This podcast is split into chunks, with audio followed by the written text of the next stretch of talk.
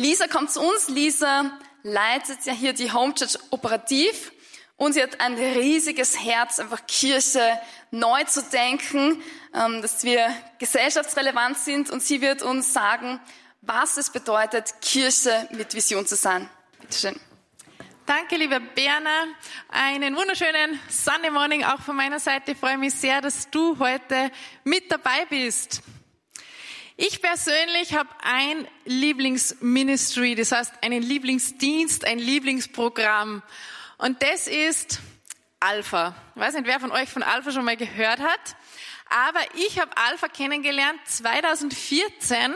Da war ich in London bei einer der schönsten und besten Konferenzen, die jemals waren. Das heißt, das ist die Alpha Leadership Konferenz.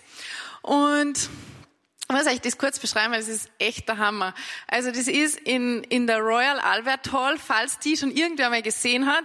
Das ist wirklich ein Hammergebäude, wunder, wunderschön ausgestattet. Es ist eben eine zweitägige Konferenz. Man geht schon zur Royal Albert Hall hin, durch South Kensington, lauter schöne Häuser. Unglaublich, der Harrods ist auch nicht weit weg. Auf jeden Fall ähm, ist diese Konferenz äh, eine Leadership-Konferenz für den ganzen Leib Christi. Also das sind meistens fünf bis sechstausend Menschen mit dabei aus der ganzen Welt, von allen verschiedenen Kirchen, Hammer, Worship und so weiter. Ich habe ein Bild mitgenommen. Sie seht, wovon ich schwärme. Zwar schaut es so aus dort, und es ist echt cool. Also da geht man schon mal rein und ist geflasht und hat Gänsehaut. Und wenn dann das Programm noch mega ist, dann ist es einfach wirklich cool. Ich bin sehr traurig, dass es heuer leider schon zum dritten Mal abgesagt wird aufgrund von Corona, aber ich hoffe, sie kommt wieder, die Leadership-Konferenz. Nichtsdestotrotz, also dort habe ich Alpha kennengelernt. Da waren coole Zeugnisse von Menschen, die durch Alpha Gott kennengelernt haben. Und 2014 war ich das erste Mal dort. Und da ist was Entscheidendes in meinem Leben passiert. Nämlich hat Gott mir aufs Herz gelegt, dass ich Menschen mit ihm bekannt mache. Also es war vor acht Jahren. Ich war schon länger in meinem Glaubensweg unterwegs. Aber ich habe mich eigentlich nicht so als der Evangelist oder die Missionarin gesehen. Ich war noch nicht im Home oder so. Witzig, dass ich jetzt Missionarin bin. Aber damals ähm, war das so nicht meine Kategorie. Ich dachte, nein, das ist lieber was für Menschen, die gern Menschen ansprechen auf der Straße oder eben das Wort Gottes verkündigen. Und das bin ich nicht. Aber auf dieser Konferenz hat mir Gott die Sehnsucht ans Herz gelegt, dass auch ich sowas mache. Und ich habe die Sehnsucht gehabt, dass ich einfach bei uns, bei mir zu Hause mit meinem Mann und einer Freundin einen Alpha-Kurs starte. Bei uns zu Hause im Wohnzimmer. Und wir haben damals eben im Herbst 2014 mit dem ersten Alpha-Kurs dann gestartet. Warum erzähle ich euch das?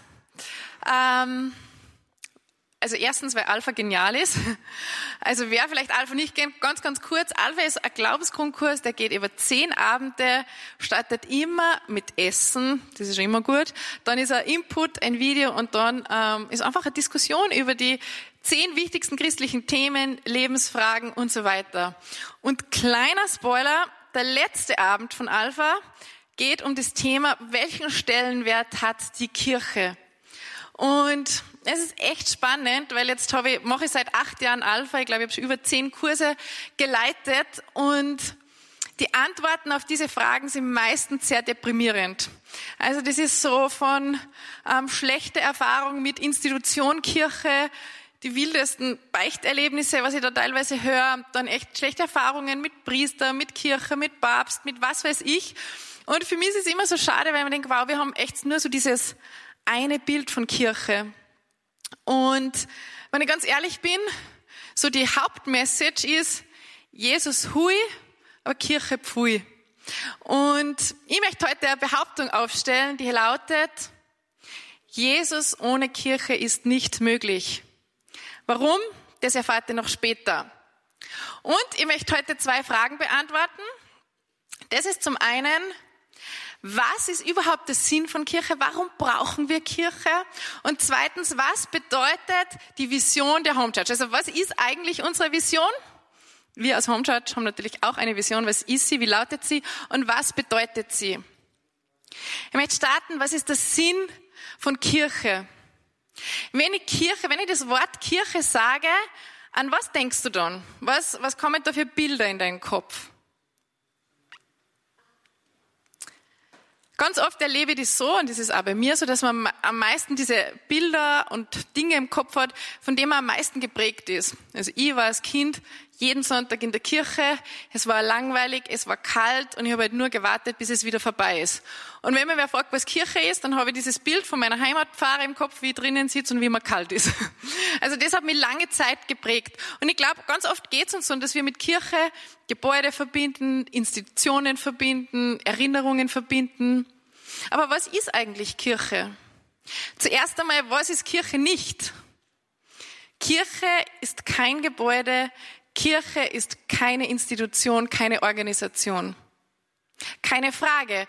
Für Kirche braucht es Gebäude, Gebäude und für Kirche braucht es Organisationen und Institutionen. Aber das ist nicht Kirche. Was ist Kirche? Kirche ist eine geistliche Familie, zu der ich gehören darf, zu der du gehören darfst. Und ähm, wenn man in der Bibel nachschaut, wie so die erste Kirche war, also die Urkirche, das liest man in der Apostelgeschichte ähm, 2 noch, dann finde ich das so cool und berührend und deswegen möchte ich das kurz vorlesen. Gibt's mitlesen? Und zwar heißt es da, alle, die zum Glauben an Jesus gefunden hatten, ließen sich regelmäßig von den Aposteln unterweisen und lebten in enger Gemeinschaft. Sie feierten das Abendmahl und beteten miteinander. Eine tiefe Ehrfurcht vor Gott erfüllte alle Menschen in Jerusalem und er wirkte durch die, durch die Apostel viele Zeichen und Wunder. Die Gläubigen lebten wie eine große Familie. Was sie besaßen, gehörte ihnen gemeinsam. Wenn es an irgendwas fehlte, war jeder gerne bereit, ein Grundstück oder anderen Besitz zu verkaufen und mit dem Geld den Notleidenden in der Gemeinde zu helfen. Tag für Tag kamen die Gläubigen einmütig im Tempel zusammen und feierten in den Häusern ihr Abendmahl. In großer Freude und mit aufrichtigem Herzen trafen sie sich zu gemeinsamen Mahlzeiten. Also das hat die Urkirche gemacht, die erste Kirche. Und was ist jetzt der Sinn von Kirche? Er hat das zusammengefasst in drei Gründe. Und der erste ist, Sie ist der Grund, warum Gott überhaupt das Universum erschaffen hat. In Epheser 1, also dem Brief, den Apostel Paulus an die Epheser geschrieben hat, lautet es, schon vor Beginn der Welt, von allem Anfang an, hat Gott uns, die wir mit Christus verbunden sind, auserwählt. Er wollte, dass wir zu ihm gehören und in seiner Gegenwart leben. Und zwar befreit von aller Sünde und Schuld. Aus Liebe zu uns hat er schon damals beschlossen, dass wir durch Jesus Christus seine Kinder werden sollen. Dies war sein Plan und so gefiel es ihm. Gott ist ein Gott, der Beziehung liebt. Er ist, er lebt, in sich ist eine Beziehung. Er ist ein drei, drei, also drei Gott in einem, dass ich es jetzt richtig rausbringe. Gott Vater, Gott Sohn, Gott Heiliger Geist. In sich leben sie schon Beziehung, aber Gott sehen sie noch mehr Beziehung. Und weil er sie noch Beziehung sehnt, hat er das Universum erschaffen, hat er dich erschaffen und mich erschaffen. Das ist der einzige Grund, warum es uns gibt. Das ist der einzige Grund, warum es die Welt gibt. Und eigentlich kann man sagen, war das am Anfang so, wie Gott die Kirche vorgestellt hat. Seine Familie. Und wir wissen, da ist der Sündenfall gekommen. Gott hat uns natürlich einen freien Willen gegeben. Sündenfall ist gekommen und viele Menschen wollten nicht mehr zu Gott gehören. Aber grundsätzlich ist das Gottes Sehnsucht, dass er mit uns Beziehung hat, dass wir alle seine Familie sind. Also das ist der erste Grund. Grund Nummer zwei, Sie ist der Leib Christi und Gott braucht dich. Gott will dich gebrauchen. Und ich finde das so cool, weil Paulus vergleicht es im Korintherbrief mit einem Leib. Das heißt, es gibt einen Leib und der Leib hat viele Glieder. Augen, Ohren, Hände, Füße, alles, was wir brauchen. Und Paulus sagt, wir sind die Glieder. Und jedes einzelne Glied in diesem Leib ist wichtig. Er sagt, er schreibt es so, na, was wäre, wenn der ganze Leib nur aus Augen bestehen würde? Dann könnten wir nicht mehr hören. Also jeder von uns ist einzigartig und jeder von uns ist wichtig in diesem Leib. Und in diesem Leib ist die gesamte Kirche der Welt ähm, enthalten. Das heißt nicht, das ist nur die katholische, evangelische oder wie auch immer, sondern dieser Leib ist ist die ganze Kirche der Welt. Und jeder Einzelne ist wichtig, weil wir brauchen Hände, wir brauchen Füße, wir brauchen Ohren und so weiter. Und er sagt, wir sind der Leib und Christus ist das Haupt. Und dann haben wir eigentlich schon die Antwort auf meine Behauptung, weil der Haupt, das Haupt Jesus kann nicht ohne den Leib und der Leib kann nicht ohne das Haupt, wird nicht funktionieren, wäre kein Leben. Das heißt, die Kirche kann nicht ohne Jesus und Jesus kann nicht ohne Kirche. Und was ich auch cool finde, Paulus ähm, verwendet noch ein anderes Bild für die Kirche, also, zwischen, also den Bund zwischen Kirche und Jesus. Und er sagt, es ist wie der Bund der Ehe. Wir haben es heute gesungen, like a bride waiting for her groom. Also wir sind die Braut. Und er verwendet dieses Bild, dass der Bund zwischen Mann und Frau das gleiche ist wie der Bund zwischen Jesus und seiner Kirche. Und Mann und Frau werden ein Fleisch, die gehören ganz fest zusammen und so fest zusammen gehört auch Jesus und seine Kirche. Das kann, also man kann nicht sagen, Jesus ja, aber Kirche nein, funktioniert nicht. Für was will uns Gott gebrauchen? Also wenn wir sein Leib sind, für was will uns, für was will uns gebrauchen? Was will er tun? Jesus war Gott sei Dank 33 Jahre auf dieser Erde und er hat uns zwei ganz, ganz wichtige Dinge mitgegeben.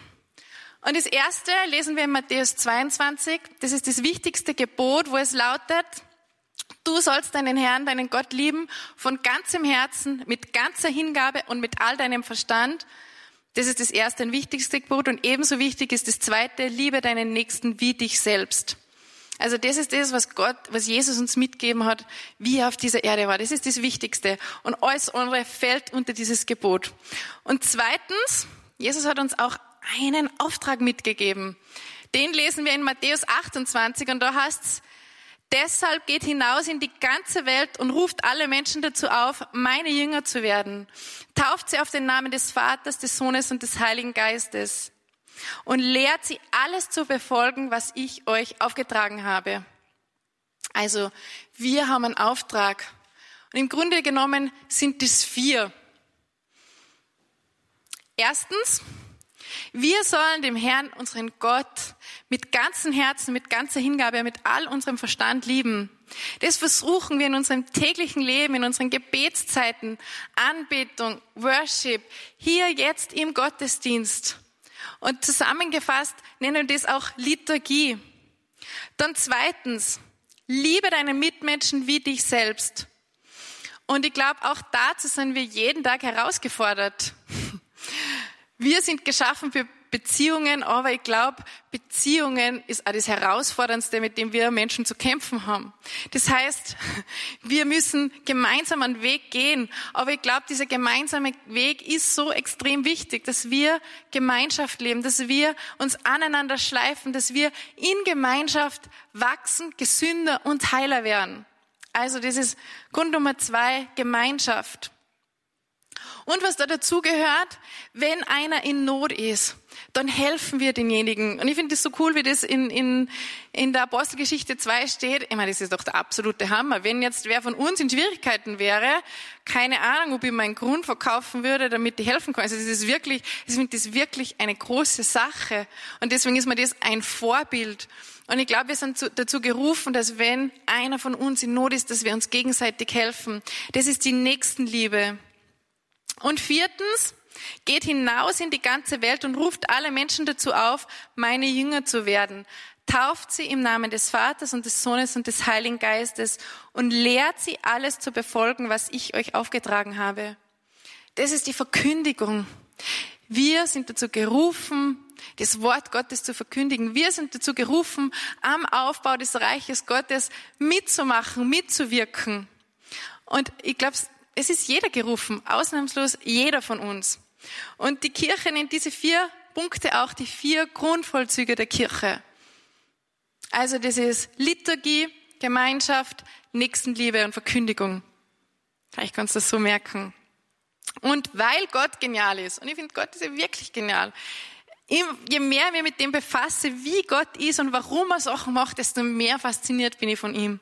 Und so bin ich auch fasziniert von Grund Nummer drei, warum wir die Kirche brauchen, weil sie Hilfe und Stütze ist für die und weil sie deinem Leben einen Sinn gibt.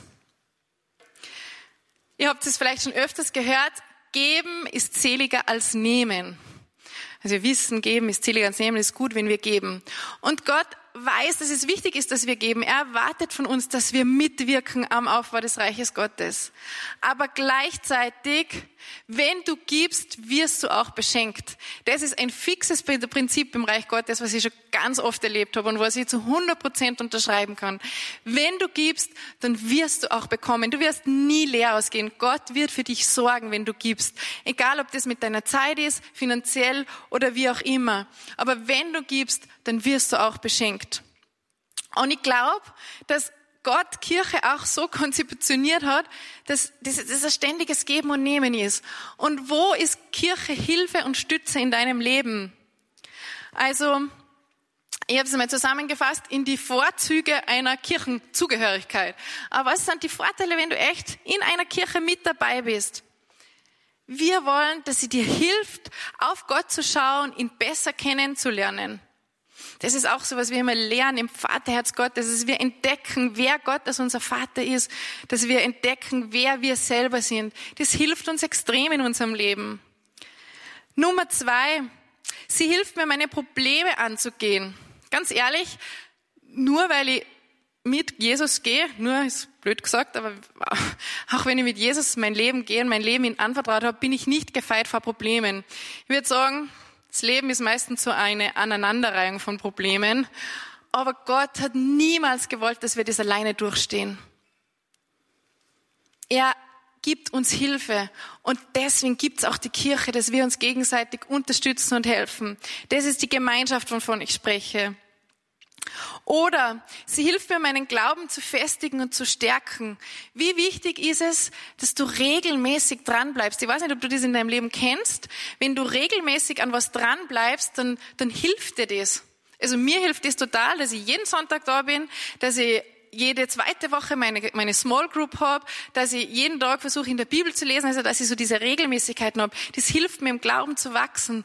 Und das ist das, was wir als Kirche machen. Wenn ihr alle nicht da sein würdet, würde ich auch nicht kommen. Und wenn keiner mehr in meine Small Group kommen würde, dann würde ich auch nicht gehen. Aber so unterstützen wir uns gegenseitig. Und das ist eine Regelmäßigkeit, was wir brauchen, auch als Kirche.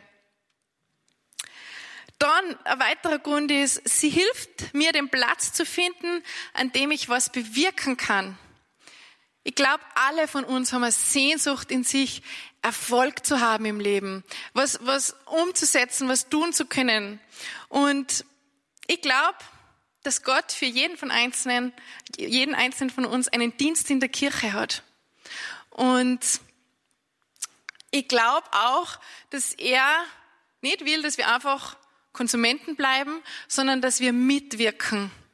Weil jeder von uns einzigartig ist. Und wenn ich als Lisa das Auge bin, dann brauchen wir den Robert aus Hand oder den Niki aus Fuß, wie auch immer. Wir brauchen uns gegenseitig, damit wir als Leib funktionieren. Und das hilft uns in unserem Leben, weil wir haben eigentlich diese Sehnsucht, was bewirken zu wollen. Und Grund Nummer fünf ist auch, dass, dass die Kirche mir hilft, meine Mission zu leben. Und ich glaube, dass wir nicht nur einen Dienst in der Kirche haben, sondern dass wir auch eine einzigartige Lebensaufgabe haben. Und jeder von uns sucht eigentlich tief nach dieser einzigen Lebensaufgabe, nach einem Sinn in seinem Leben. Und ich glaube, dass die Kirche uns dabei helfen kann, diese Mission zu entdecken und zu finden. So war es zumindest in meinem Leben. Und wenn ich das mal gefunden habe, dann gehe einfach mit Vision weiterhin auf das Ziel und das erfüllt mich unglaublich. Das gibt mir Sinn in meinem Leben und da bin ich unglaublich dankbar dafür. Also die Kirche hilft mir, meine Mission zu leben. Nochmal zur Wiederholung. Kirche ist die geistliche Familie, zu der ich gehören darf. Und eine geistliche Familie, wir als Familie, wir bestehen aus Menschen. Und ich muss auch dazu sagen, wo Menschen sind, da menschelt es. Und wir haben alle unsere Fehler und Schwächen auch. Das braucht man auch nicht verleugnen. Und ich möchte sagen, wir sind nicht perfekt. Wir als Home Church, wir sind nicht perfekt. Wir als Kirche sind nicht perfekt. Wir haben nicht den perfekten Gottesdienst. Wir haben nicht den perfekten Worship. Wir haben nicht die perfekte Message. Das geht gar nicht. Und ich kann auch nicht immer gleich gut jeden Sonntag drauf sein. Vielleicht vergiss ich noch fünfmal deinen Namen oder ich weiß nicht. Also wir sind auf keinen Fall perfekt. Und wir sind auch keine Eventkirche, kein Theater, kein Oper, in der du gehst, sondern wir sind eine Kirche, die aus Menschen besteht, die Fehler und Schwächen machen. Aber wir wollen unser Bestes geben. Jeder von uns versucht sein Bestes zu geben, was er heute geben kann, das in exzellent zu leben. Und wir versuchen gemeinsam diesen Weg zu gehen, den wir Jüngerschaft nennen. Und wir versuchen auch den Auftrag Gottes zu erfüllen. Und dazu braucht es uns alle, jeden Einzelnen. Deshalb, das ist, glaube ich, ganz, ganz wichtig, sei die Kirche, zu der du gehören möchtest. Such nicht irgendwo die perfekte Kirche. Die gibt's nicht. Das kann ich dir sagen. Es gibt nirgendwo die perfekte Kirche. Aber sei die Kirche, die du gerne sein möchtest. Und ich weiß, dass wir eine gute Kirche sein werden, weil jeder von uns einzigartig ist und genial ist, weil, jeden, weil Gott jeden von uns einzigartig und genial gemacht hat. So, was ist jetzt die Vision der Home Church? Die Vision der Home Church, das ist kurz, sie ist kurz, kann sich jeder merken. Die Vision der Home Church ist, Menschen in die Schönheit und Freiheit Gottes zu führen. Was bedeutet das? Ich möchte anfangen mit dem Punkt Freiheit. Ich weiß nicht, wer von euch den Film gesehen hat, 12 Years a Slave, also zwölf Jahre ein Sklave. Es war einer der dramatischsten Filme, den ich angesehen habe und wo ich boah, die halbe Zeit nicht hinsehen konnte. Es geht um einen Mann im 19. Jahrhundert, der eigentlich im, im US-Staat New York gelebt hat und irgendwie, er war Geiger, ähm, ist er verschleppt worden nach Louisiana und ist versklavt worden. Zwölf Jahre lang war er Sklave und es ist unglaublich, mit ihm ist umgegangen worden wie mit einem Tier und noch schlimmer, würde ich sagen. Also alle ähm, Tierschützer würden aufschreien bei sowas. Und an diesem Abend, ich habe echt auch geweint bei diesem Film, ich konnte nicht immer hinschauen, aber an diesem Abend bin ins Bett gegangen, habe gebetet und war echt so dankbar für die Zeit, in der wir leben, dass es es so nicht mehr gibt und auch für den Ort, wo ich leben darf, in welcher Freiheit, dass ich leben darf. Und es war dann echt spannend, weil Gott mir gezeigt hat, dass ich auch in manchen Dingen meines Lebens versklavt bin. Und auch wenn wir so eine Sklaverei nicht mehr erleben, sind wir ganz oft im Leben versklavt. Und was ist das in unserem Leben? Das sind diverse Süchte, ob Alkohol, Drogen, Pornografie, Einkaufen, Essen, Sport, Internet, Handy, wie auch immer. Ganz oft sind wir versklavt in diesen Dingen. Oder ist es ein Leistungsdruck, der Blick der Menschen, die lügen in unserem Leben. Bin ich wertvoll genug? Bin ich gut genug? Bin ich wichtig genug? Bin ich schön genug? Wir sind versklavt von unseren Ängsten und Zwängen und Sorgen, wo wir nicht in Freiheit leben können. Wir sind versklavt von der Sünde, die uns immer wieder einholt. Und alle alten Verwundungen und Verletzungen, aus denen, aus denen wir handeln. Und doch, Jesus hat uns zur Freiheit befreit. Und ich frage mich so oft, cool, Jesus, dass du uns zur Freiheit befreit hast, aber pff, wie zeigt sie das? Und ich habe mir mein Leben angeschaut und habe gemerkt, wow, Gott hat mich echt schon von unglaublich vielen Zwängen und Versklavungen befreit. Und manche Dinge in meinem Leben ist es so gegangen, so wirklich zack, und Gott hat es weggenommen. Und andere Dinge, weiß ich, das ist ein Prozess, den ich gehe. Und diesen Prozess nennen wir Jüngerschaft. Wenn du dir auf den Weg der Jüngerschaft machst, dann wirst du in Freiheit kommen. Das kann ich dir versprechen. Und ist dieser Weg einfach?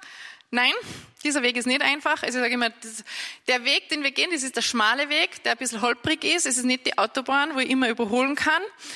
Aber es ist absolut wert. Ich glaube, es ist absolut wert, dass wir diesen Weg gemeinsam gehen, dass wir gemeinsam uns aneinander schleifen, dass wir gemeinsam heiler und gesünder werden auf dem Weg der Jüngerschaft. Dann äh, Begriff Nummer zwei, wir wollen Menschen in die Schönheit Gottes führen. Gott ist schön. Aha, also vielleicht haben manche von euch dieses Bild im Kopf von so einem alten Mann, Bart und so, keine Ahnung, ob Gott wirklich schön ist. Ist Jesus schön? Ja, weiß ich nicht, seine Jesuslatschen und so weiter werden jetzt nicht mehr up to date, aber ich behaupte, Gott ist schön. Und ich behaupte, alles, was Gott gemacht hat, ist schön. Und wir sind geschaffen, in der Schönheit Gottes, in der Gegenwart Gottes zu leben. Und ich glaube, Schönheit ist ein Ort, den wir eigentlich nicht mehr verlassen wollen. Und die Frage, wo und wie wir leben und ob wir uns wohlfühlen, das ist eine also grundsätzliche Menschheitsfrage in unserer Zeit. Wir sind geschaffen für Schönheit. Und leider hat unsere Welt viel davon verloren. Ich sage, die größte Auswirkung ist die Auswirkung der Sünde. Manche sind schlechten Geschmackes, aber darüber wollen wir jetzt nicht reden. Aber es gibt trotzdem ganz, ganz oft Momente, wo die Schönheit Gottes extrem sichtbar wird. Ich weiß nicht, wie es dir geht, aber ich habe diese Momente ganz oft in der Natur, wo ich immer wieder geflasht bin. Ähm, der Patrick lacht mir immer aus, weil immer wenn wir auf Urlaub sind und wenn ein Sonnenuntergang ist, ich kann nicht anders, als den 530 Mal zu fotografieren. Er sagt, der ist ja eh immer der gleiche. Ich sage, ja, es fasziniert mich so und ich denke mal, für jede Sekunde wird er nochmal schön und ich muss wieder hingehen mit dem Fotoapparat, mein Handy heutzutage.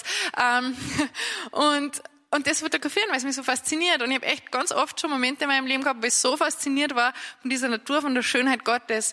Ich habe diese Momente aber auch in Beziehungen, in Begegnungen mit Menschen, wo echt auch die Liebe Gottes sichtbar wird. Und ich weiß nicht, wie es dir geht. Meistens ähm, ist es so, in, in meinem Leben, in meiner Gebetszeit auch, dass, dass ich nicht viel spüre, dass ich nicht viel empfinde, dass, ich, dass Gott nicht so sichtbar ist für mich. Und dann gibt es aber immer wieder diese Momente, die erfüllt sind von der Gegenwart Gottes. Und ich würde diese Momente, ich versucht es irgendwie zu beschreiben, ich würde diese Momente beschreiben mit gut, wahr und schön. Und wenn ich in dieser Gegenwart Gottes bin und das in einer Güte Schönheit und Wahrheit ist, dann bin ich extrem frei und ich merke, dass ich keine Angst habe, dass ich keine Sorgen habe. Und das ist, manchmal dauert das, glaube ich, ein, zwei, drei, vier Minuten und dann ist leider wieder weg. Aber da bin ich in dieser absoluten Schönheit und Liebe Gottes. Ich fühle mich angenommen, ich fühle mich geliebt, ich fühle mich schön und die Welt ist in Ordnung. Und ich glaube, das ist ein Ort, den wir auch Reich Gottes nennen können. Und ich glaube, wenn wir reden, Menschen in die Schönheit und Freiheit Gottes zu führen, dann ist es das, wo wir Menschen hinführen wollen. Dass Menschen echt an diesem Ort sind, wo sie immer mehr in ihre Freiheit und ihre Schönheit kommen. Und ich glaube, dass Gott sich danach sehnt, dass viele, viele, viele Menschen dorthin kommen. Und deswegen sagen wir, wir lieben große Kirche. Wir sehnen uns nach großer Kirche. Nicht, weil wir groß sein wollen um der Größe willen, sondern weil Gott sich sehnt, dass viele Menschen in dieser Schönheit und Freiheit Gottes leben können. Und wir sehnen uns wirklich, dass wir bald viel zu klein sind hier, also dass dieser Ort viel zu klein ist, dass wir in eine nächste größere Kirche kommen. Wir sehnen uns danach, dass wir am Sonntag echt volle Hütte haben. Und wenn ich sage, wir sehnen uns nach großer Kirche, dann bedeutet das gleichzeitig immer, wir brauchen viel, viele kleine Kirchen, viele kleine Small Groups, weil dort ist der Ort, wo wir Gemeinschaft leben. Dort ist der Ort, wo wir diese vier Grundvollzüge auch leben können. Und wenn du noch nicht in so einer Small Group bist, dann schreib uns total gerne. Zur Familie Gottes gehören ist eine Entscheidung. Und die Frage ist, hast du diese Entscheidung schon getroffen? Möchtest du zu dieser Familie Gottes gehören? Vielleicht musst du diese Entscheidung wieder neu treffen. Und wenn du willst, dann bete jetzt mit mir mit.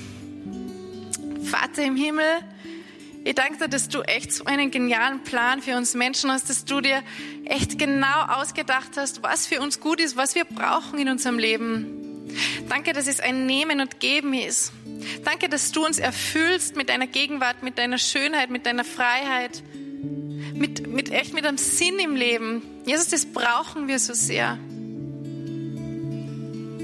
Und ich danke dir, dass du uns auch, auch Kirche zur Verfügung stellst. Und mein Gebet ist, dass wir immer mehr entdecken dürfen, was Kirche eigentlich ist und wie Kirche eigentlich ist. Ich möchte beten, dass jeder einzelne von uns den Platz einnehmen kann in dieser Kirche, weil du ihn dafür gemacht hast, weil du jeden einzelnen von uns einzigartig gemacht hast und wir brauchen jeden einzelnen. Und Jesus, ich möchte heute einfach von neuem wieder mein Yes geben, mein Ja geben. Ich möchte mein Leben dir geben und ich möchte mein Leben der Kirche geben. Und ich möchte mich von dir gebrauchen lassen. Herr, nimm das und verwandle du es in was Großes. So bete in deinem Namen. Amen. Jesus, ich danke dir für das Geschenk der Kirche. Mein Gebet ist, dass wir immer mehr zu einer Kirche werden nach deinem Herzen, so wie du dir Kirche vorgestellt hast. Zeig uns echt den Weg und Heiliger Geist, mein Gebet ist, dass du uns erfüllst. Wir wollen eine Kirche sein, die erfüllt ist mit deinem Geist. Wir brauchen das. Und ich möchte beten, dass du uns führst und leitest auf dem richtigen Weg. Stärke du uns in der Liturgie. Schenk uns immer mehr Gemeinschaft. Lass uns wirklich heiler werden und gesünder werden in Gemeinschaft. Mach unser Herz weich für die Nächstenliebe. Zeig uns du die Not der Menschen. Brich unser Herz für das, was dein Herz bricht, Herr. Und schenk uns den Mut für die Verkündigung. Wir wollen, dass sich dein Reich immer mehr ausbreitet, hier in dieser Stadt, in diesem Land, auf dieser Erde. Wir wollen, wir sehnen uns danach, dass immer mehr Menschen in deiner Schönheit und Freiheit Gott leben können.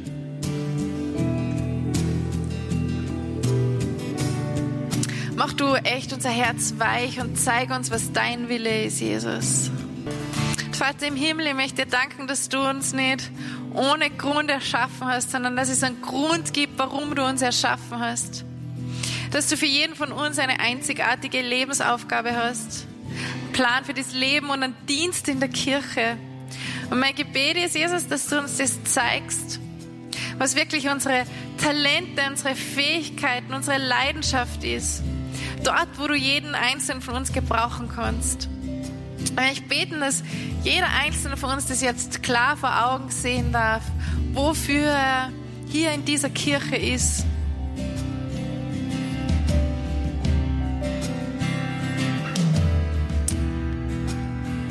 Danke, Jesus, dass wir deine Kirche sind. Und danke, dass wir gemeinsam auf diesem Weg unterwegs sind.